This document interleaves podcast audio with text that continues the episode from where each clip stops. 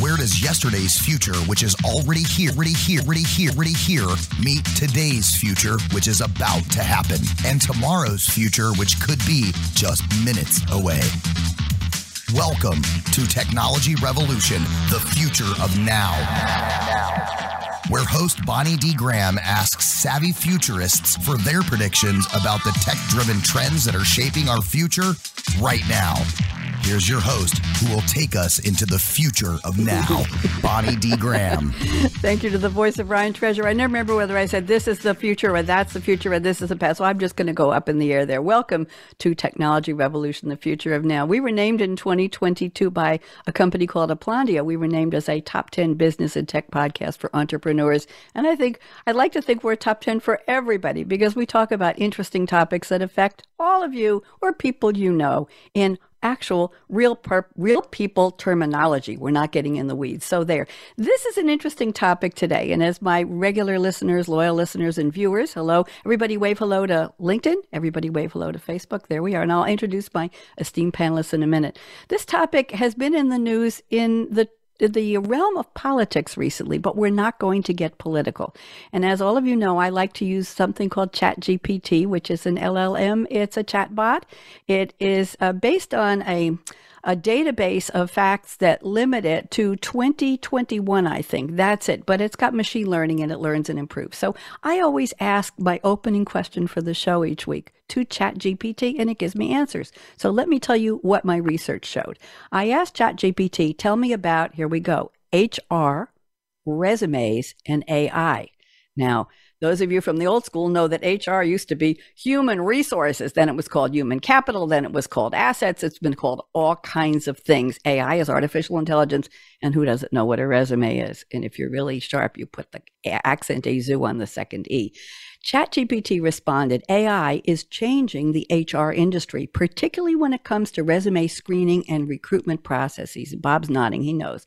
Resume screening is one of the most time-consuming and resource-intensive tasks in the recruitment process.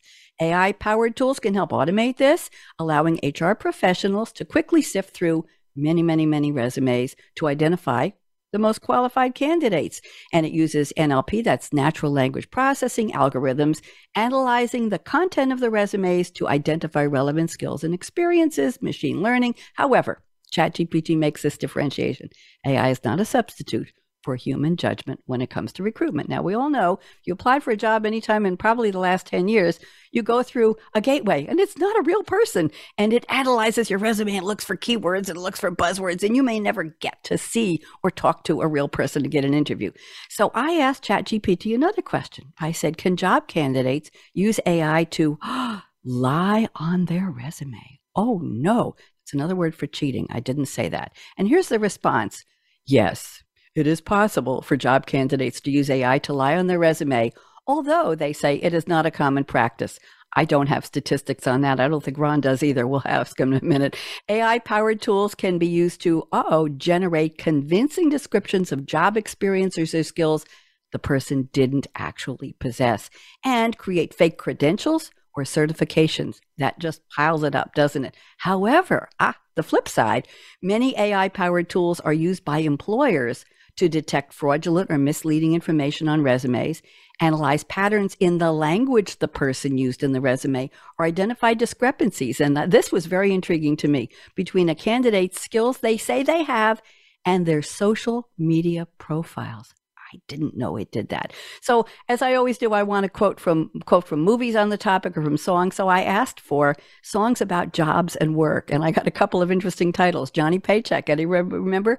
Take This Job and Shove It. Yeah, I think some of you do. How about Donna Summer, one of my heroes from the disco era, because I used to teach disco dancing to hundreds, thousands of people. She works hard for the money. Yes, she did.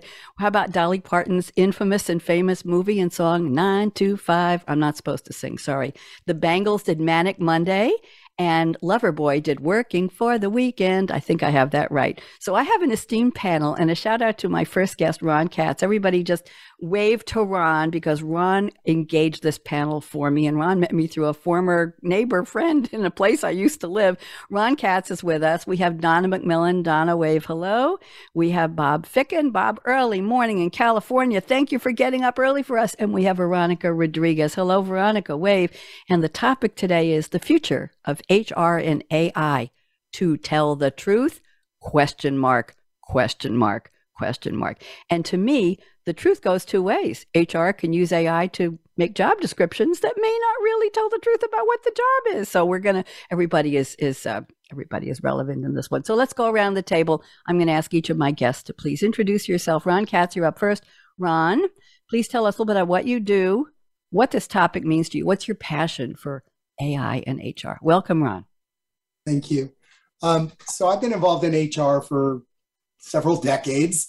And I remember the first time they started putting AI as such in place, and that we were scanning resumes with OCR. So, I mean, that gives you an idea about how long ago that was.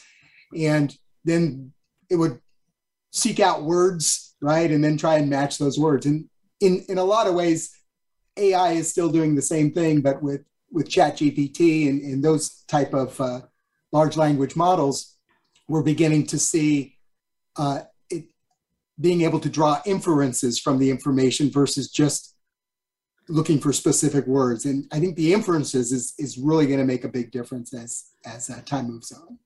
How did you get involved in HR? What do you think about all of this? Let me have a little background on you. Well, I kind of fell into HR by accident. Oh, I'm sorry. It must be. I had been in a family business, and then I took a job at a staffing agency. And from that, I ended up getting into technical recruiting and moving into benefits and things like that. So that was a while back, but it's definitely something that makes me excited, because I like working with people and gaining new insights into how people work. Thank you very much. Interesting times if you come from far back in the industry. And I remember, I have some horrible memories of HR. And I remember we were always told back in the day, HR is not your friend. Do not tell them everything. They're not your therapist. They're not your mother. They're not your spouse. They are working for the company. Be careful what you say. I remember those days. That's not this topic today. Thank you very much, Ron. Donna McMillan, happy to have you here. Let's get to know you a little bit about what you do, what's your current role, how'd you fall into this, and why are you here? What does this topic mean to you? Donna, welcome. Well, actually, I have a personal story of why this topic is so interesting to me.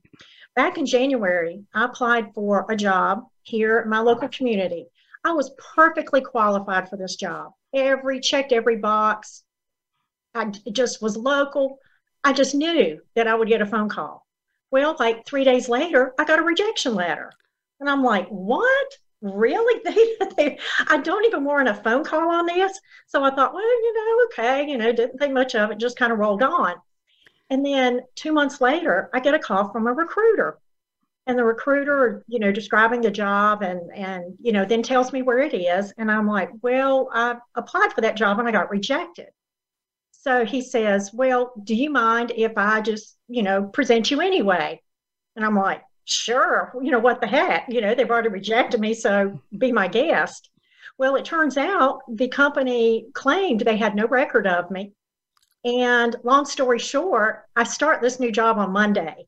So somehow artificial intelligence weeded me out of this job that apparently the company thinks I'm the best candidate for. So that's kind of my little story about why I am so interested in how artificial intelligence affects hiring, because I was directly affected.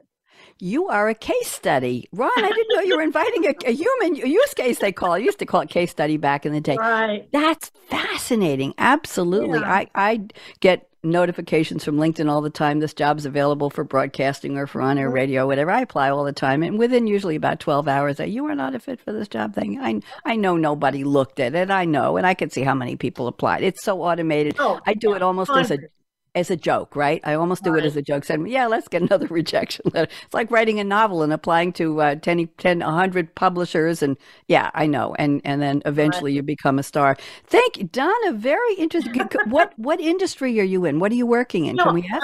I'm in human resources management. Now that is almost humorous because you were applying. Very, very interesting. It's a human resource manager job. And I started my career in temporary agencies, managing a temporary service. So I started my career in recruiting or hiring on that level, and then transitioned to hiring like executive level, and then did that for quite a few years, had my own retained recruiting firm, and then transitioned into HR. So it's been, a transition over the last 25 years. You're my hero. You're in the trenches, lady. Thank you very much. So nice to meet you. Love the story. Bob Ficken. He's awake. He's with us. Bob, it's so nice to meet you. And Bob has been sending me all kinds of interesting articles about things. Bob, it's delightful to meet you. Would you please present yourself? Who are you? Why are you here? What's your passion for our topic? Welcome. Oh, happy to be here. Thank you. My name's Bob, and I'm Robert if you get angry with me, like my family uses. I've been in HR for about 30 years. I've been a university professor for over 20 years. And I am passionate about AI because in the same way that HRIS started changing the HR industry about 25, 30 years ago, AI is going to change everything we do. And it's not just HR. It's going to go beyond that. It's going to change almost every industry, everything. But particularly in HR, it's going to have huge impact on almost everything we do, but particularly in the area of recruitment and selection that we're talking about today.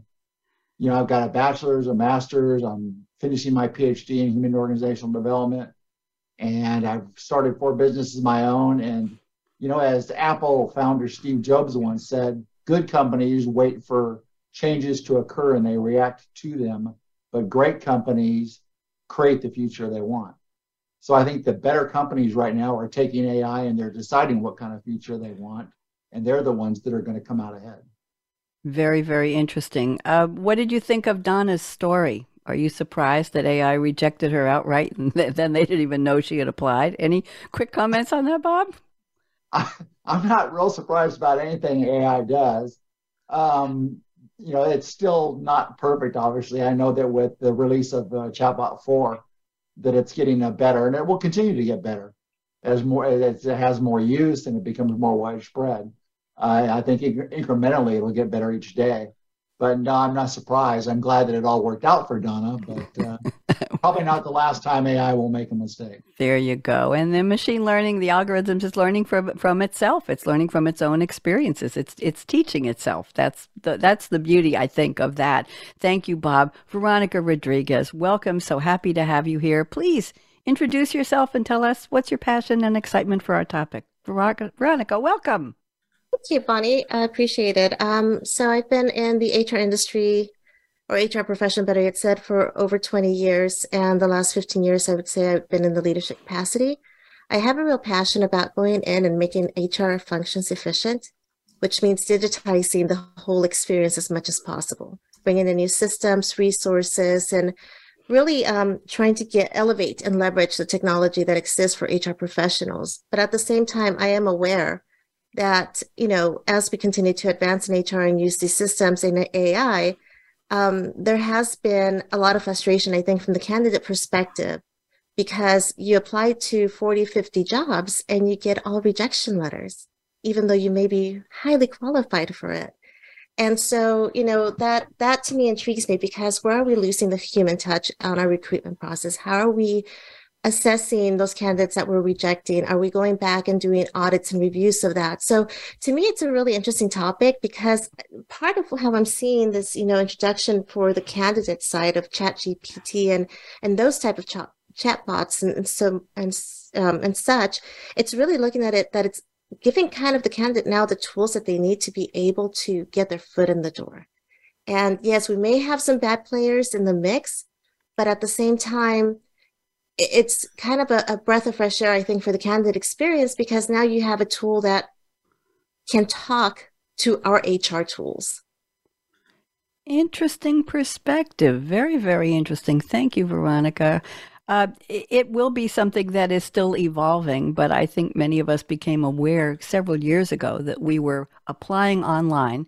We had to upload a resume. We had to answer dozens or hundreds of questions anyway, in addition to the uploaded document. And we didn't know what was going to happen. This is well before the advent or the emergence and identification of chatbots. But I think something was still going on behind the scenes. And I remember when HR was run by a vice president of a company where it was all the human touch. And I had a job many, many years ago working for a bank in New York where I was told by my manager, you will never get a review as long as you work for this company. And for me, I am putting your review in the round file. You will never get a raise. You're working for me and I'm running the company. And that's the way it is.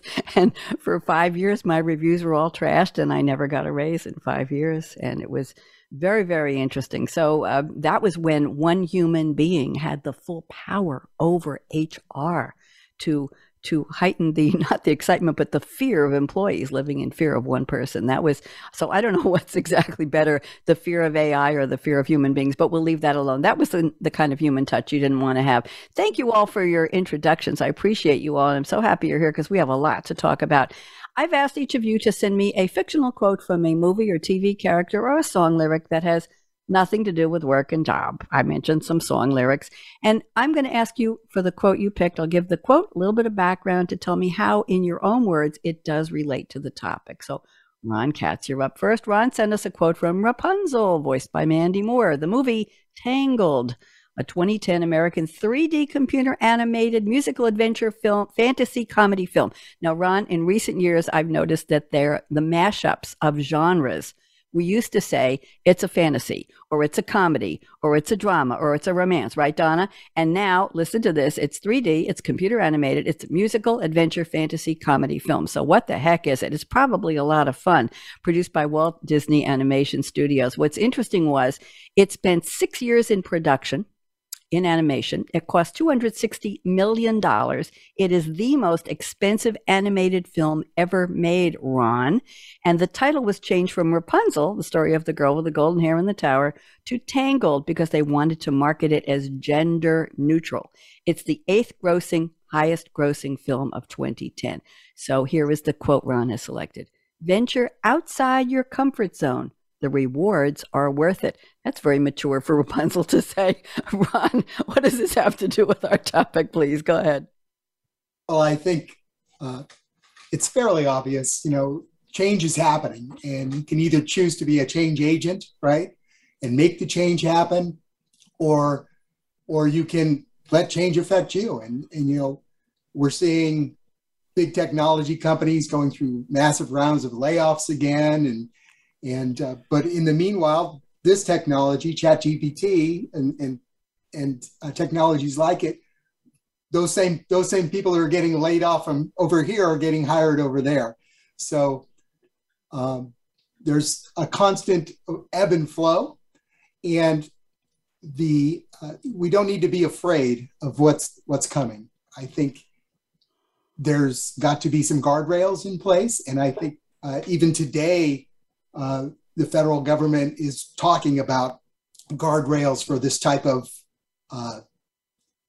situation. But yeah, there's got to be guardrails in place. From an HR perspective, we're worried about, a DEI, we're worried about bias, we're worried about things like that. And so those need to be in place. And it's kind of bizarre that we have to stop and think about those things, but without the human aspect tied to the AI, we're not going to get the results we want, and who knows what we'll get. So we don't need to be afraid.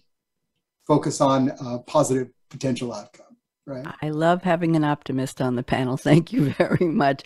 Very interesting. Yes, the good, the bad, and the question mark on where we're going with all of this. Yes, guardrails are important.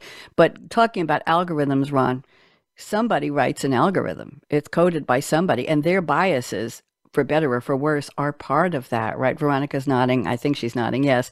So we will always have the question of whose bias is in which algorithm and what is the impact of that. I don't think that's ever going to go away at that level of algorithms. But when machines are writing them, then the question is what's left of the nascent or the originating bias that was written into it. But that's a whole other show. Let's move on. Thank you, Donna McMillan. You've picked a great quote.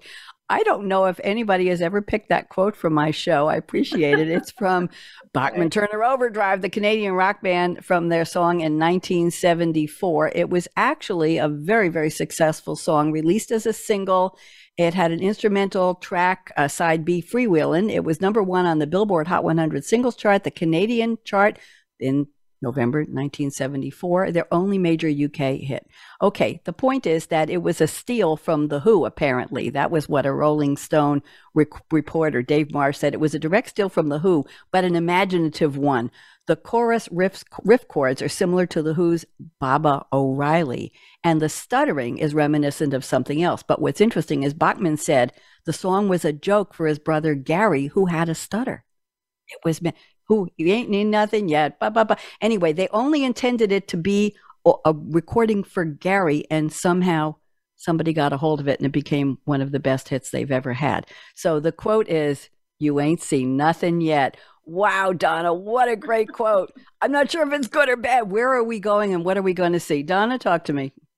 Well, the reason I chose that quote is, you know, artificial intelligence has really come a long way, but I think we are just scratching the surface, really, of what we're going to see artificial intelligence become in the future. I can't even imagine all the, you know, the improvements and all the changes that are going to take place over the years. And so I realized that I picked a quote that was not very good grammatical English, but, you know, I really do feel like we ain't seen nothing yet as far as where artificial intelligence is going to take us throughout the whole hiring process, throughout, and it's not just the hiring, it's about promotions, it's about, you know, everything to do with, you know, employee and job related. So I really feel like that we're just scratching the surface, even as long as it's been out, of where artificial intelligence is going to take us with, you know, not just hiring, but also with promotions. Donna, I think this is going to go up into the list of iconic quotes that I can suggest to future guests on my shows. If people can't come up with a quote, I'll say, well, you picked a great one. People, the ones I suggest are, you had me at hello from Dorothy Boyd and Jerry Maguire, show me the money from Jerry Maguire, the one from A Few Good Men, from Colonel Nathan Jessup, Jack Nicholson, and the quote is, you can't handle the truth. These are iconic, brief quotes that you can apply to any topic, and you ain't seen nothing yet. I'm going to put that on my list. So thank you very much, Donna. Well done. Let's go to Bob. Bob picked another iconic quote. We get this often. It was stated by Andy Dufresne, played by Tim Robbins, of course, and it was repeated later by Ellis Boyd Redding, played by the one and only Morgan Freeman, the movie Shawshank Redemption, 1994 American drama film based on a 1982 Stephen King novella, which was called Rita Hayworth and Shawshank Redemption. There we go. And here's the quote. I don't think I need to explain too much because everybody knows. Get busy living or get busy dying. Bob. I think part of that is because I just recently finished reading Jay Sheehy's book, I think like a month, and The Power of Being Present. And when you think about it, you know, I teach change management at the university, and one of the things that you get are, you know, who's resistant to change? And everyone in the class raises their hand. And what you find out is that people are not resistant to change. They're actually resistant to change they either don't understand or they disagree with. And to me, this is the analogy of a giant wave crashing in on a beach. And you have two choices. You can try to resist the wave with all your might. And at the end of the day, the wave's going to take you where it wants to, but you're going to be spent and have nothing left to fight with it. Or you can let the wave take you to where it wants to take you, and then you'll have all your energy and resources when you get there. You know, whether people agree with AI or disagree with AI, I think I like this quote because AI is coming whether you agree with it or not. So I would encourage people to open their mind, get on board, learn about AI, figure out how you can use AI, and be an early adopter, or at least you don't fall too far behind the curve, because we're really close to living in the age of the Jetsons. Very well put. Does everybody here remember the Jetsons? Everybody old enough? I have to be very careful saying that.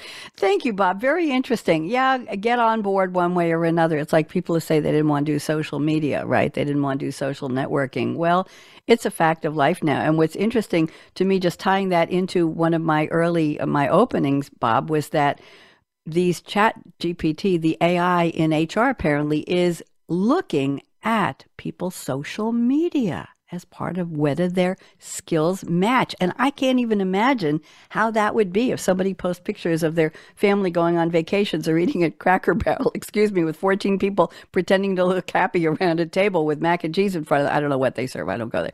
Anyway, sorry, Cracker Barrel. I'm sure you're wonderful. But my point is that I don't know what that has to do. It must be some kind of a very intense algorithm that would say, okay, this person posts this many things on Facebook or LinkedIn. Does this have to do with what they say they do in their resume? That would be an interesting study, but that's for a future show. Bob, thank you very much. Veronica, I'm looking at your quote, and you have sent a beautiful quote from a song called Rainbow, 2003 by Jack Johnson. And the album this was on is called Thicker Than Water, from his surfing album. I've never heard of him.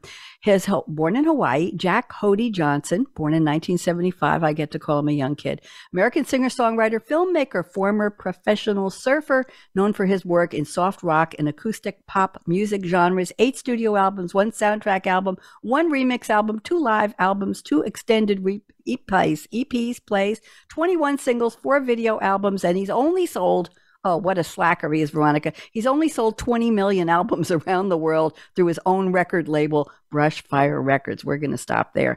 Here's the quote you picked, and it's beautiful. Well, I woke up this morning. A rainbow filled the sky. Oh, Veronica, how dreamy. What does this have to do with our topic? Talk to me. Well, I took it to heart when you said it doesn't have to be related to the topic. It doesn't have to be related to anything. So I'm like, okay, this is kind of one of my favorite quotes. But, you know, after thinking about it over some time, you know, rainbows are truly inspirational. And at one point in our evolution, we thought that they were given to us by divine beings, right? We didn't know the science behind it. And out of curiosity, I think our human curiosity, we continue to push the limits of science and technology, right? Not only around rainbows, but we can manipulate them to appear anywhere now. It doesn't have to be across the sky, but we can manipulate them to appear inside your house, you know, in different forms and manners. And I think part of, you know, how I relate it to this is that our human curiosity continues to drive us to explore the technology that we at one point just had a dream of, you know, whether it's the Jetsons or Star Trek or Star Wars. It's going to continue down the path of, we have dreamt about this technology, now we're going after and in search of creating it. And so we're at a point where, you know, the Datas of the world, for example, from Star Trek, which is an AI-driven, you know, character, is a possibility now. And so that to me is a really interesting space to be in. And so because of that, you know, to me, a rainbow is super inspirational, and seeing it across the sky gives me always a warm and fuzzy.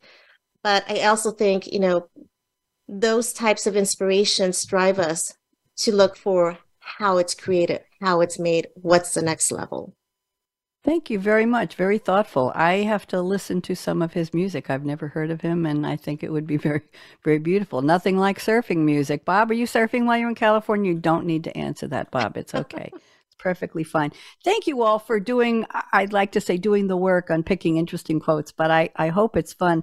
I'll tell you all that for many, many years on this show and the show that preceded this series, I turned it from another series of mine, I asked people for famous quotes. And if I could tell you, I ran out of fingers and toes to count the number of quotes we got from Einstein and Churchill and Gandhi and Maya Angelou and JFK and Shakespeare, and it went on and on and on and on.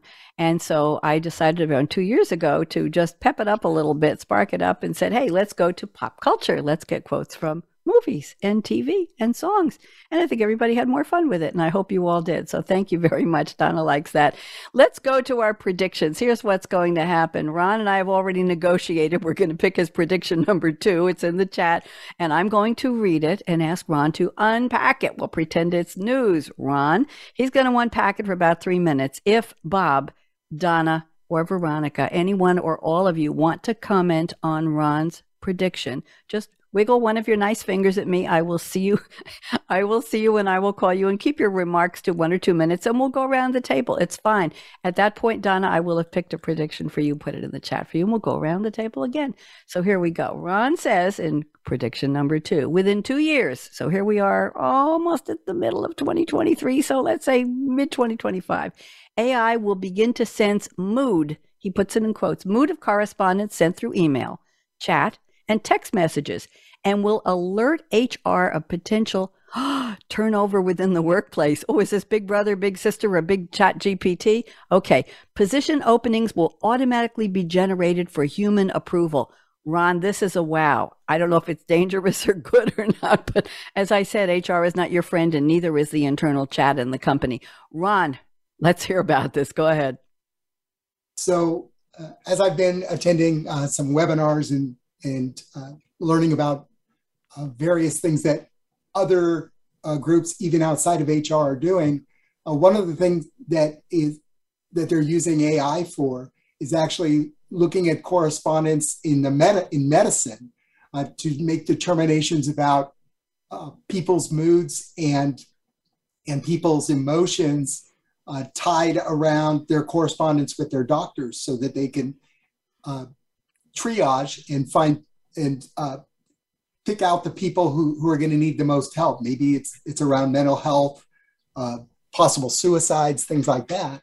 So using that same type of technology with AI, we should be able to, in HR, examine the type of correspondence. And on the other side of it, I was listening to Josh Bersin this morning. And he was talking about the fact that GPT-5, which is the next one that's going to come out, is actually going to be able to analyze video, pictures, other types of input like that.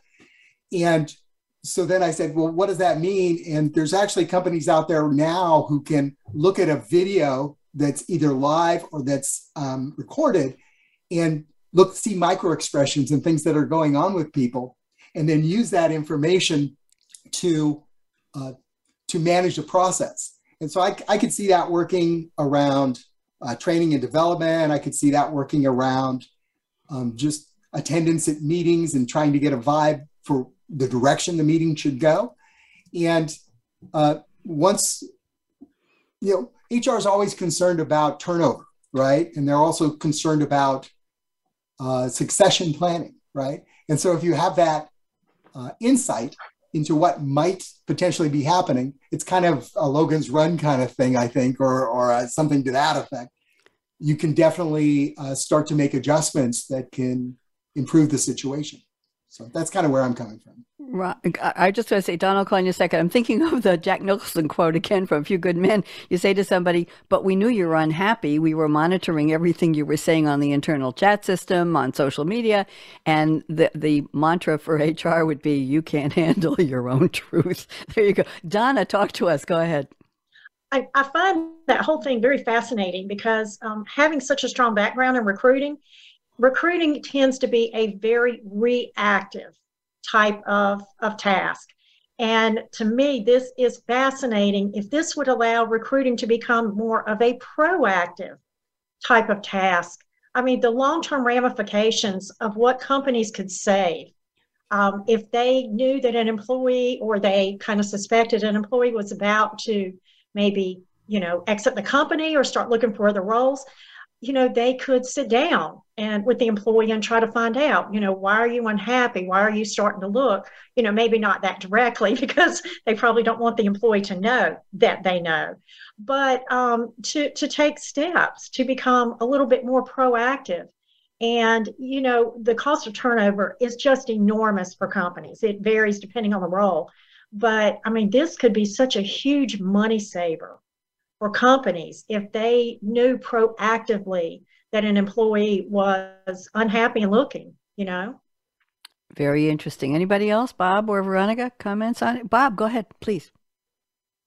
I'm just curious at how many of your listeners have seen the movie Megan over the last few months. It was not I. kind of a little bit of a horror story about AI, but if you were to watch it, you'd also see that it does a really good job of showing cutting edge technology, kind of like what Ron was talking about, as far as AI being able to read emotions, interpret emotions, respond accordingly to that emotion, you know, reflect the same emotion back and things like that. It really creates all kinds of interesting possibilities. Interesting. And bots, chatbots, robots aren't supposed to be sentient, no emotions, and yet they are now honing in on the emotions of the humans. They are tracking, investigating, looking. Veronica, join us, please. Well, one of the things that, you know, kind of stands out to me is that we are moving to a reliance on AI to tell us how our employees are feeling versus understanding the cultural components of the organization and what, you know, asks people to stay. What is it that people stay for? Many people talk about the great culture. Many people talk about the relationships, things that maybe AI may not be able to pick up on, right? You know, they could be sitting around a meeting and I could be maybe sleepy because I didn't have a good night's sleep the night before. Will AI interpret that as me being disengaged? You know, but the reality is there's more to what makes people stay than I think AI at this current state can pick up. Very interesting. I have a friend, a former colleague, and she told me that she was working on a project for a new product, a new solution for a big company. And it was tied to the leadership of a particular manager. Okay. It was tied to his vision and he had been planning it and they worked on it for 4 months. 2 days before the announcement, this person said, "I'm leaving the company." So this woman talked to me and she said, we were really surprised. And I said, I'm guessing this was in the works for 6 months to a year, because at the level this person was working in this company, you just don't, it turns out they're now a CEO of another company. It didn't happen in 2 weeks or 4 weeks. So obviously AI, Veronica, was not looking at the clues, the breadcrumbs, if you will, of where this person was, ear to the ground. We used to say that. So nobody was honing in on what this person's sentiments were about, I'm getting ready to leave the company, I'm out there. And shock and amazement. So I tried to comfort my friend and she said, no, we worked so hard and now it's all, well, somebody else will lead that one. Anyway, thank you very much, Ron. Really good conversation starter. Thank you. Donna, I'd like to combine your prediction number 1 and 2. I think they're, okay. To me, they go together and I think they're interesting and we'll get some good remarks from Veronica and Bob and Ron if they want to. Raise their little finger at me. So here you say the number of job applicants using AI to create resumes and cover letters, we didn't talk about that, will continue to grow as this tool has been proven to give these applicants a greater chance of success in securing an interview and ultimately a job. Okay. And then you say fake job applicants will continue to be on the rise as scammers use AI as a way to infiltrate company internal systems for confidential data. Now that's loaded. So Donna, either or both, just go for it, take your 3 minutes, and then we'll see what your colleagues have to say. Go ahead. Okay. I'm going to kind of start with the first one. Kind of give you maybe some boring statistics here, but Resume Builder just did a survey of 1,000 current and recent job hunters. And they found that 46% were using chatbots to craft their resumes and cover letters. And as, you know, someone that's been recently applying to jobs, I was kind of surprised. I thought, well, why didn't I do that? You know, if half of the people are. And of those 46%, 70% saw what they considered a higher response rate to their resumes and cover letters, which I thought was very interesting. And 78% of those folks said that they got interviews, and further 59% got hired.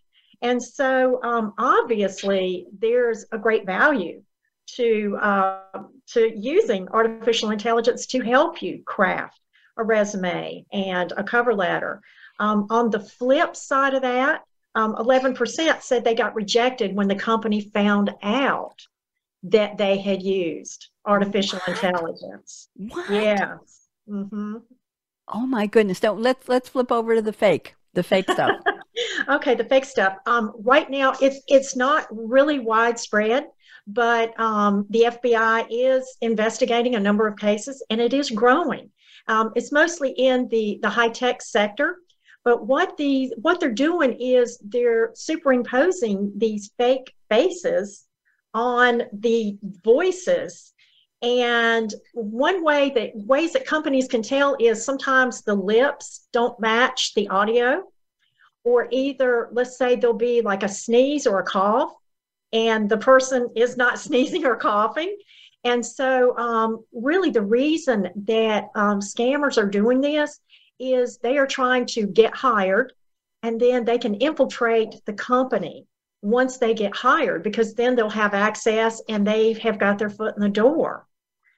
So it's not that it's a really widespread problem at this point, but, you know, as the scammers become more and more adept at, you know, being these fake applicants, then you're going to see this, you know, problem kind of on the rise. And, you know, there's just different ways that companies can kind of combat this. Is one, they could do thorough investigation, you know, background checks and that kind of thing. And they can, as was mentioned earlier, about comparing social media, you know, what's in the social media. So yeah, it is on the rise, and companies do need to be aware, especially companies that are hiring like hundreds of people at a time. Maybe the recruiters are under so much pressure to bring these people on board, and they may take shortcuts or just be overwhelmed. So companies really need to be very aware of this.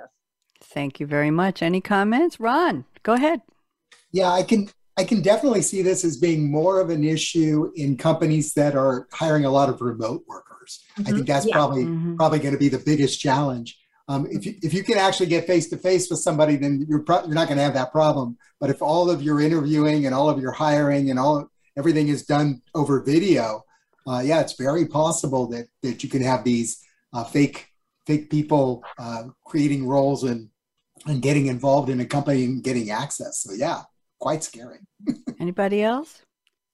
I have to tell you. Oh, Veronica, please go ahead. I just have to say that, yes, I've been hearing a lot about this deep fake, right? And how AI is helping individuals kind of scam the interview process, especially in remote places. And it is a particular area that, again, working in the financial industry really is concerning, right?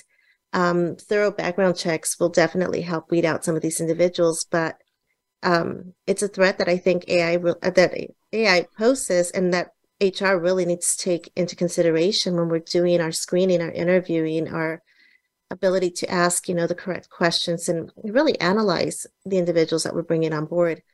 It's a scary time and a fun time to be in HR right now, but, you know, it's a reality that we're dealing with. Very well put. I'm thinking, of course, the famous case. I'm originally from New York, and I'm from the district where a certain congressman was elected. And it turned out that almost everything on his resume and background were completely falsified. Grossly, majorly, completely. And whatever red flags, of course, it wasn't a job. It was an election. Who was checking? Obviously, the people who needed to check weren't, or they said, what the heck? And they let it go. I think that's the most famous case. And the question is, where is the oversight? Well, it's kind of too late now. Bob, you wanted to say something. I just think that between the way the discussion between Ron and Donna and Veronica is some great points, and it kind of begs the question: what power is AI going to influence remote work? You know, is it going to increase it? Is it going to shrink it? Because to Ron's point, one way to combat it is to only meet people in person, but that may not work. It may not work. And as a matter of fact, I'm not picking this one, but Bob, your prediction number 2 is AI will replace some headcount. Jobs will increase for those who can program AI. And you say that by 2035, the workforce will be 43% robotic, according to CBS News. We're not talking about that, but I thought that was interesting going along with what you're saying. Let's go to Bob, prediction number 4. You say AI. Let's talk about the function itself, the HR function.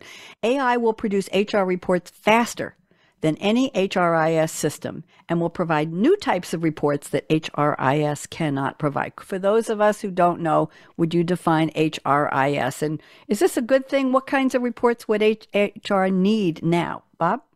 Sure. HRIS is Human Resource Information Systems, and standard kind of reports that HR uses and gets from HRIS systems are things like their EEO report, their data, degree data, payroll data, benefits data, education data, things like that. But what AI will be able to do is the HR professional will be able to sit there and say, which employees should we focus on developing? And AI will be able to answer that by going through everything and analyzing everything. You know, which ones should we, you know, consider for promotion? And AI can do that. You know, it'll be able to produce all kinds of reports that we can't even imagine today. Through simple English commands, as it gets more accurate, becomes more widespread, and, you know, becomes better at interpreting HR questions and all that, it's going to be incredible what it can produce. Thank you very much. Any comments on that from anybody? Donna, go ahead, please. As somebody in HR management, I would really appreciate something like that. That is one place where I have struggled in the past, is trying to get reports to give me data like that, you know? And so to me, I would love to see that part of artificial intelligence in, you know, in HR. I think that would be extremely helpful for HR management to try to determine, you know, who are the best people we have at these particular things. Absolutely. Thank you very much. Good, Bob, good points there. Veronica, I just popped in part of your prediction number 3 into the chat for you, and let's talk about the value to applicants. You say, I expect more people will use AI in one capacity or another, and you can define that to be noticed by talent acquisition systems.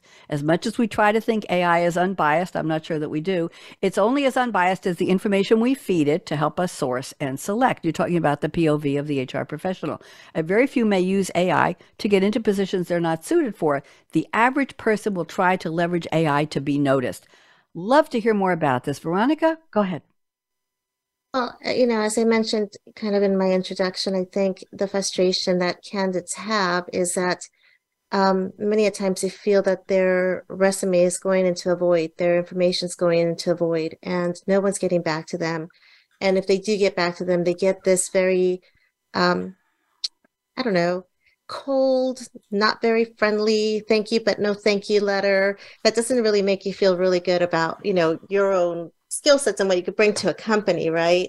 So I think part of I think, Bonnie, you had sent an article out about, you know, I think it was angry applying or something along those lines, that it's really, you know, it's building the frustration that people are losing their jobs, or they're discontent with their jobs, or looking for new jobs that they think they would, you know, love to be with this company and have the skill set, but they're not getting picked up. So I think a lot of candidates will become, you know, savvy to using the new technology to leverage it, right? The other piece is that I think as HR professionals, we really need to start looking at building our HRIS teams, because part of it is really understanding how do we configure our systems so that we eliminate as much bias as we possibly can through the selection process. I think that's another important piece to this equation is many times I think with bigger companies, I think it's a little bit more easier because you have more resources to hire those larger teams. But I think the small to medium-sized companies are the ones that are going to be struggling with finding the right skill sets in HR that understand systems and systems configuration. Yes, and hiring the right people in HR who have the human touch and can make the judgment. I'm going to tell you all a little bit about an interview I had many years ago. Ron, whoever raised their hand. Ron, I saw you. Go ahead. Yeah, around diversity and inclusion, one of the things that AI can definitely do is take a resume and blank out or mark out some information so that the candidates aren't automatically rejected based on, you know, where they went to school, if it's a historically black college or something like that, or based on their name, or based on even where they worked, right? So AI could pull that information out so that the people who are making decisions don't see that.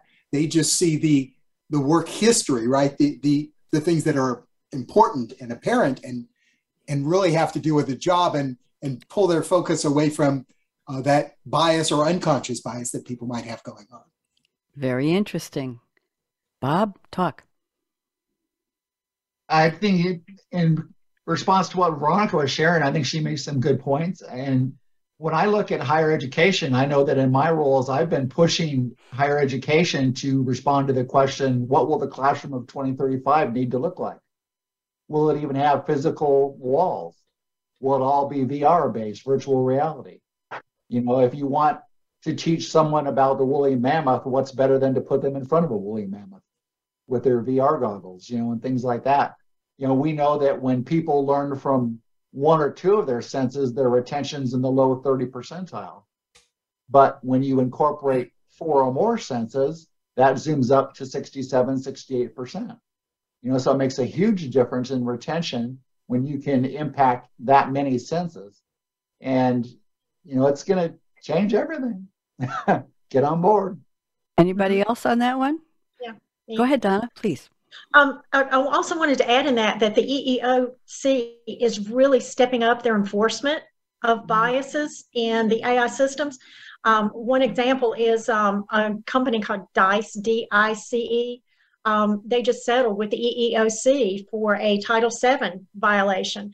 And that one was a little bit interesting because it was the way that they had their system set up, they were excluding applicants of American origin in favor of visa holders, foreign national students, and employees. So that was kind of an interesting case that a lot of times it causes a disparate impact against minorities or folks with disabilities. But this particular case was natural born Americans were the ones, you know, that they decided that the bias was against. Very interesting. I would love to get some predictions, not for this show, but maybe for a future one, on who the HR professionals of the future will be. How trained are they to speak to a human being who got past the AI gatekeeper, whose resume may or may not have been flagged as true, who has feelings and a personality? The recruiter, what kind of mind frame, what kind of headset are they? And I'll give you a real quick, we're almost out of town. I just got a 4-minute warning from Andrew. Thank you, Andrew, my engineer. I trudged through snow and sleet to get on the train to a job in downtown New York many years ago when I lived on Long Island. And I was carrying a portfolio. I was marketing and portfolio of the newsletters. I designed everything big, and I had a coat on and boots and gloves and a hat and trudging through the snow. Went to this company, and I was told that the HR person who was supposed to interview me had to suddenly take a phone call from overseas, they called it in those days, and couldn't meet with me. And they asked me to sit in the lobby. So I picked up a book that was about the founders of the company, and I read and I took notes. I thought, well, this is great. I'll know things to say about how smart I am about the company. Well, then they decided she was going to be busy for a long time. So they handed me off to a younger person in HR. And I went in her office, and she decided to tell me a bunch of personal stories about herself. And she spent most of the time watching the door behind me over my head, looking like she was either waiting for the other woman to come or she was waiting for her boyfriend to take her to lunch. So I spent the time watching her watch the door over my head, which was a little disconcerting. I finally, 2.5 hours later, got to meet with the person from HR. No apology for keeping me waiting 2.5 hours. And I told her what I had learned about the company from the book. And she told me the book was wrong and that the founder didn't find it in something like 1848 and that the facts were wrong. And why was I quoting the book? And why was I telling her about that? I never got the job. But that was a commitment of about 6 hours in the snow going to, I know Veronica's like, poor Bonnie, poor Bonnie. So I would say, I hope they've overhauled the sentient, the emotions and the shall we say, the skill sets of human interviewers to meet with people who in this day and age get through the AI, either in their resumes or in the application or online, to get to that exciting part of meeting with a real recruiter face to face. What is that like? If you all want to come back to me with predictions about the future, Donna, of what HR, who will be in HR in the next 5 years in the age of AI. I'd love to do a part two. On that note, I want to say thank you very much. Everybody give Ron Katz a round. Come on, one round of applause here for engaging all of you. The only way I can do this show 50 episodes a year is if people like Ron generously engage people he or she or they know. Bob, it's been delightful meeting you. I'm going to talk to you about another show, Donna as well, and Veronica as well. And a shout out also to Andrew, my engineer. I have a quick homework assignment for all of you. Don't go away. We're going to take pictures. I want you all to raise your finger in a no, no, no, like this. No, no, no. And on the count of three, you're going to join me say no, no, no. So people say the future is already here. And our answer is 1, 2, 3. No, no, no. That was about the best I've ever had, because that was yesterday's future, or that was the future 3 seconds ago. The future of now isn't here yet, but it's going to be any second. Whoops, that was the future. It's gone already. We're all going to do our best to make it a better one. Bonnie D. signing off. Thank you all. Till everybody, wave to Lincoln, wave to Facebook, wave to Voice America. Thank you for joining us for Technology Revolution, the future of now. Mark your calendar to join host Bonnie D. Graham every Wednesday at 8 a.m. Pacific Time, 11 a.m. Eastern on the Voice America Business Channel to hear how technology is impacting your future now.